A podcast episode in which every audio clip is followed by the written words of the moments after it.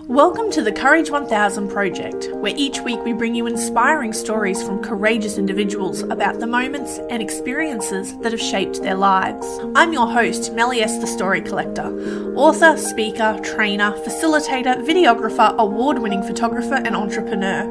And I'm on a mission to help deep feeling women reclaim their confidence, joy, and purpose in life from a world that overwhelms their hearts, minds, and souls. And this journey it starts with courage. You see, after a lifelong struggle with my own identity, I discovered the core principle to reclaiming your life was courage. And it made me curious were there others like me? Were there others who had reclaimed their life through the secret of courage? What was courage for them? What did it look like? And where were their stories? And with that, the Courage 1000 project was born.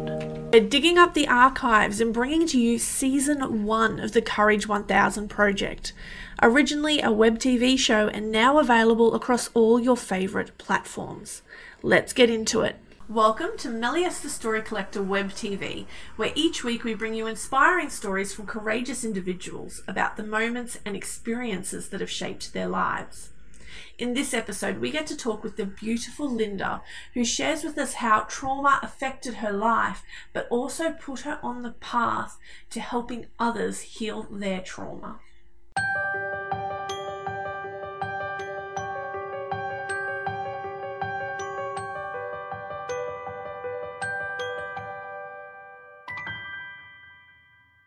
I guess what I'd like to share is um, about taking it, that imperfect action. And um, even if it's scary, even if it's um, a bit messy, just to take the action instead of, you know, you don't want to be on your deathbed thinking, I wish I'd done that. You know, I guess yeah. that's why. Yeah. And there's so many people who hold themselves back because of that perfectionism. Yes, yes, and it's not a helpful thing often. no, no. It just puts you into a really bad state where you're constantly going over and over the same thing because it's yeah. not good enough. Yep. That's right. Yeah, that's right. So, what story would you like to share with us around this imperfection? So, recently I launched the Truth About Trauma TV, which is a video um, channel on YouTube. And I'm naturally an introvert, although some people who know me might think that's not quite right. But I am really quite introverted. I could go and sit quietly for weeks on end and, you know, not talk to anybody. That would be okay with me. But I've um, had this calling to actually um, do my part in the world to eliminate all unnecessary trauma. Because I'm trauma therapist and it's just come out of my work in my clinic. And I could, as an introvert, sit in my business and hide away and just see one client at a time and I could I could do that, but I have this real drive within me to make a difference in the world, and I think it can be changed simply through education and training. And all these little things come up in my mind about, oh, there's big organizations that do this work, you know, you don't need to do this work. All this sort of stuff comes up. So I battle these little inner uh, voices that challenge me stepping out and sharing with the world what I have to share. So I have to keep coming back to that point that I do have something to offer and that it might be the piece that means something to that one person or 100 people or whatever number of people. Exactly, exactly. And it's certain people resonate with other people. So there's going to be people who are drawn to you who are not necessarily drawn to like the larger companies. That's right, yes. And I guess I stand in a place of and it's taken me a long time to get here of um, having the, the lived experience of my trauma, my own trauma, going through my own trauma recovery, and then being able to use the story without being angry, blaming, or, you know, just um, not settled within myself around, you know, what happened. So I feel that having that, that story of my child being diagnosed with cancer when she was six months old, then losing her sight at three from that disease, well, the treatment of the disease. But my experiences in the in the medical system, and um, I didn't know at the time, but they were actually traumatizing experiences that were unnecessary. And the same through the education system. I didn't know at the time, but they were they kept touching on my trauma or triggering my trauma, and I didn't know it.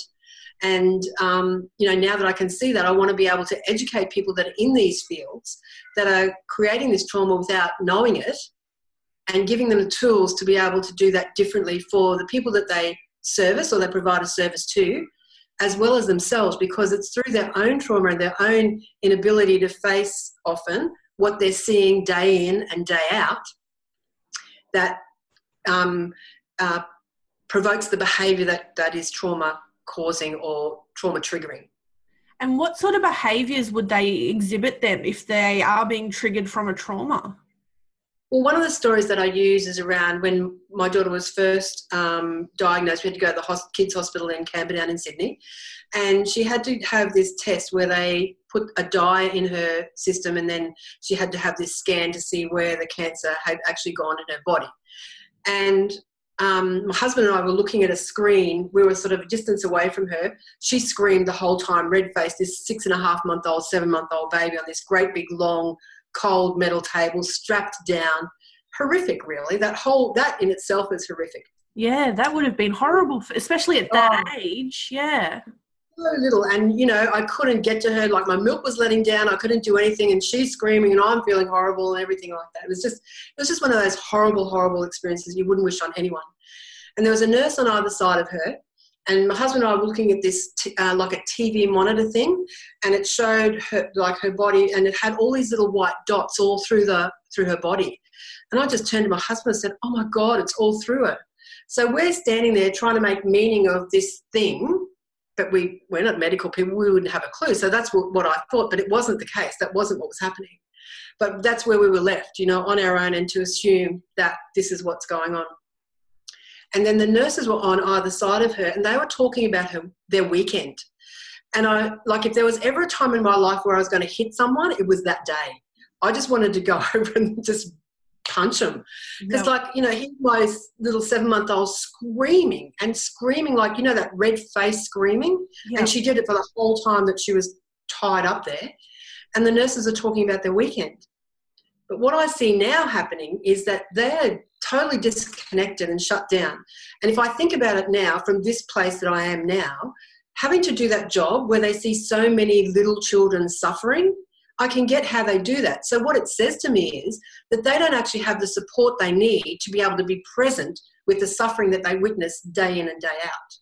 So, that's the sort of thing that I'm talking about where people need to look after themselves so they don't get vicarious trauma from witnessing trauma regularly and it would come up quite a lot for them in their job and after a while they would just have to disconnect because the pain of dealing with this multiple times would just pile up on them but it's interesting you know because i remember when we first went in I was sitting there, and I know it's the flight response now that I was experienced. I was sitting outside the oncology ward at the kids' hospital, and I said to my husband, "What's oncology?" Like, even though I knew she had cancer and all of it, it just didn't click. Like your brain, when you've got trauma brain, things just don't go in. And um, anyway, we're just going, we don't even know what it is anyway. And this nurse came through the ward doors, red hair, really white skin, big red lipstick, and this beaming smile. And it sort of didn't equate with the situation that I was in because all I wanted to do was just take my baby and run. I didn't know where I was going. I just wanted to get the hell out of there. And um, she came over and she sat next to me. I'll never forget her name. Her name was Chrissy and I'll never forget how she looked. And she just gave me a big hug. And in that, I just knew that I would be okay, that I could do this. I had it covered. So it's like I have an experience like that, and I have probably a handful of those type of experiences where people seem to have a different way of coping and they can be present.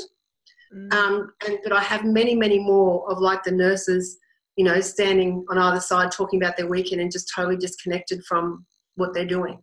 So there's something in some people that have the resilience or the ability to be present but not take it on, and people who don't feel supported and don't know what else to do except shut down. That hit me hard just thinking of that nurse sitting there and just hugging, knowing that she can't do anything else. Like, that's huge. Yeah, and that's all it took.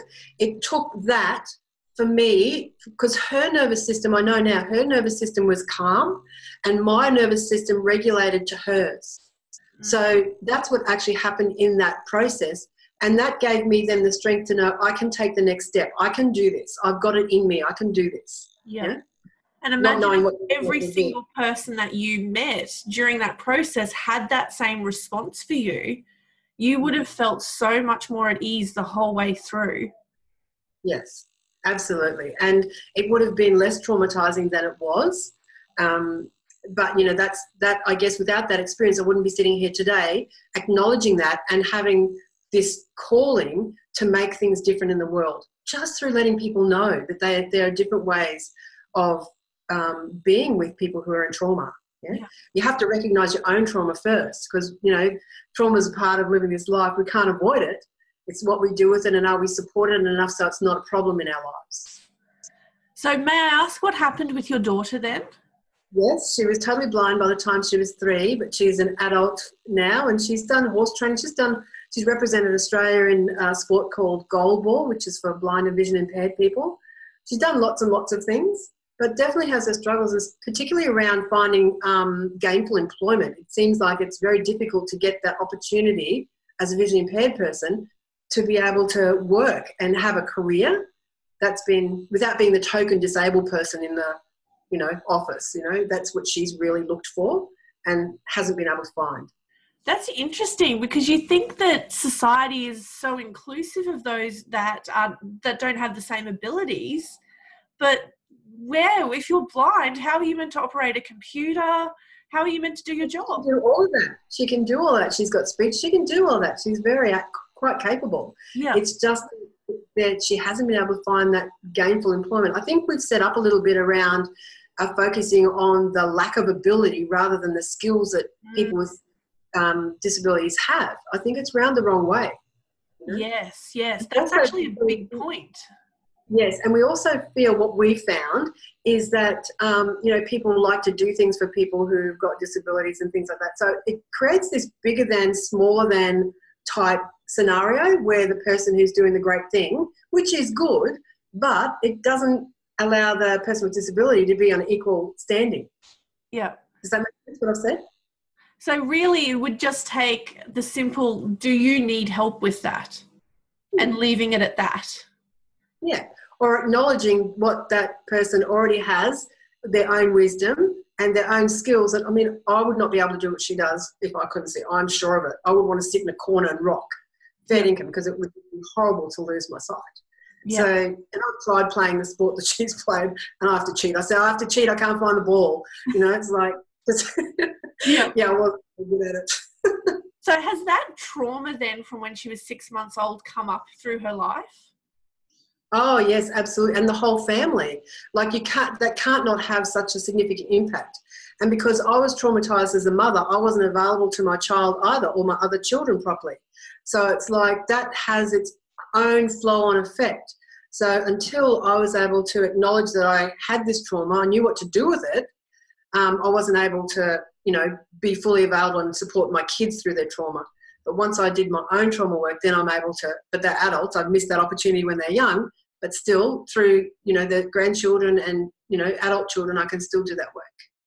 So that's why you are so passionate then about helping others understand this.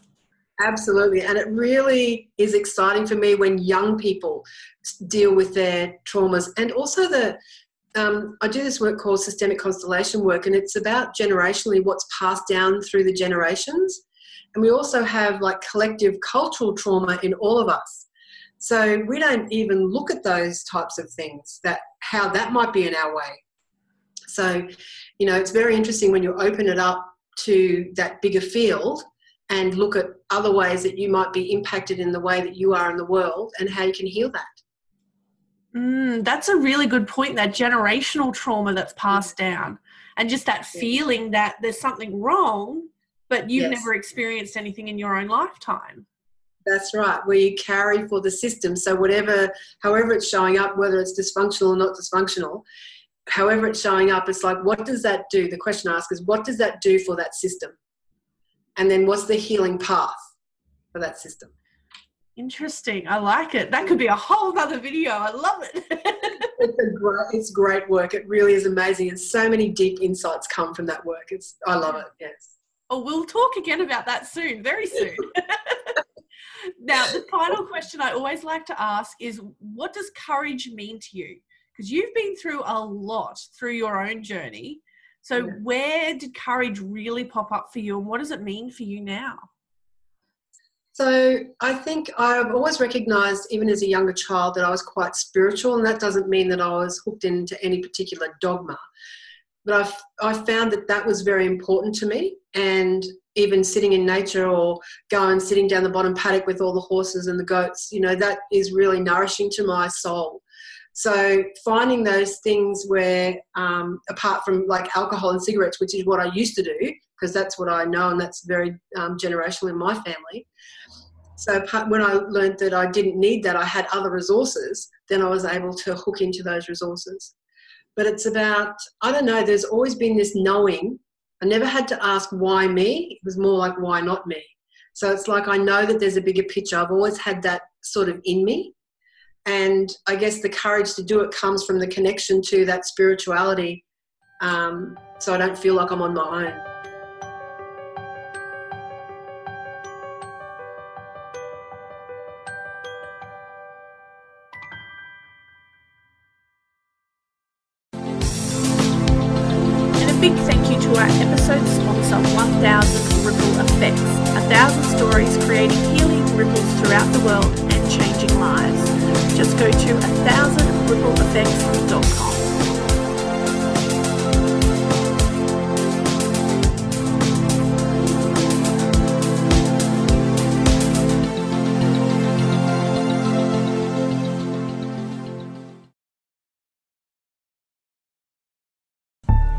If you are feeling stuck and overwhelmed right now and are struggling to find your courage, jump over to mellies.com.au to claim your free personalised insights and discover the three things you need to know to reclaim confidence, joy, and purpose in your life.